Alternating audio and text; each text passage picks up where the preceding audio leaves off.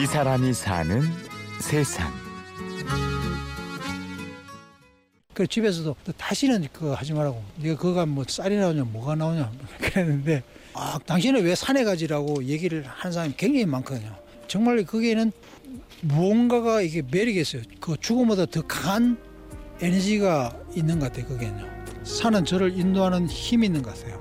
산이 인도하는 힘에 이끌려 한 걸음 한 걸음 걸었고 결국 세계 최초로 오극지 탐험에 성공한 남자가 있습니다. 산악인이자 탐험가 홍성택 대장. 가자. 오늘도 그의 이야기를 따라가 봅니다. 가자 가자. 홍 대장에게 탐험가의 길을 열어준 것은 1994년 허영호 대장과 함께한 남극 원정이었습니다. 그 남극점 탐험대가 발족이 되고 그 대원으로 막내로 선발이 돼가지고 갔는데 그 당시에 제가 160km 정도를 끌었어요. 근데 이게 처음 출발하는데 안 딸려는 계속 어 이거 뭐야 이거 이거 가지고 1000km 이상을 어떻게 가? 와 그 순간 그냥 제가 막 자신감이 막 확 쪼그라들더라고. 그게 막 두려움이 확 들더라고. 너무 배고프고 힘드니까 생버터를 가져왔거든요. 그 영양 공급을 하기 위해서. 그 생버터를 그냥 그 주먹만한 걸 그냥 경전 안볼 때 눈치 봤다 이한 입에 확 넣어가지고 그걸 막 오물오물 막 집어넣거든요. 그럼 그게 유일한 희망이었습니다. 남극을 시작으로 북극 그리고 그린란드 탐험, 인류 최초의 베링 해협 탐험 성공까지 세계 5대 극한지대 탐험에 성공한 홍성택 대장. 극지를 탐험하면서 죽을 고비도 여러 번 넘겼습니다. 탐험가 산 중에서 가장 힘든 게 뭐냐라고 얘기한다면 단연 북극입니다. 이 북극은 정말 무지막지할 정도로 매섭고 거칠고 처절하면 이 추위라는 거는 정말 말도 못할 정도로 그냥 모든 안 하는 게 없어요. 모든 게 다 하는데 뭐 양주고 뭐가 싹 다 합니다. 유일하게 안 하는 것은 고추장이 안 얼어요.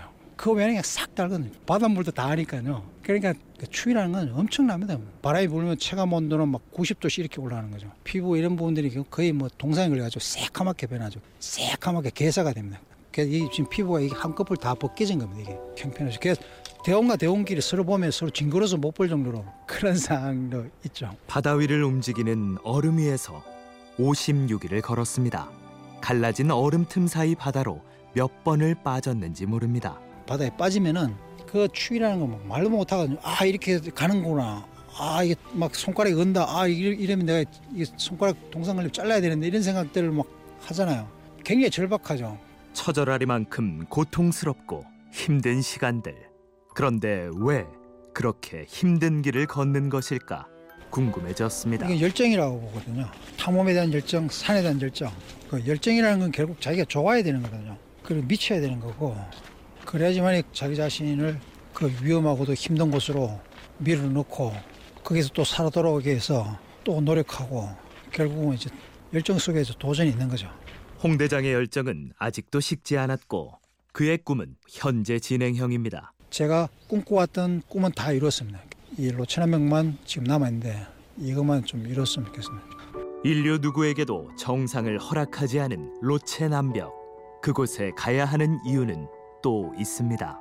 바로 동료와의 약속. 원래는 이 로친암벽을 계획을 누구하고 했냐면 제가 2005년도에 박영석 대장 그 형하고 저하고 이제 이 북극을 탐험을 하면서 이제 누우면서 생각하지 야 우리 다음에 어디 가지 했을 때 그때 단연 이제 히말라야 최고 전설의 산 로친암벽을 가자 우리 꿈은 이걸로 만들자 그래 갔다 와서 이제 박영석 대장은 안나푸르 남벽을 이제 가는데 이 형이 저를 보고 안나포노 남벽 성공하고 올 테니까 오면은 우리 약속한 로천남벽은 같이 하자 하고서 형은 갔죠.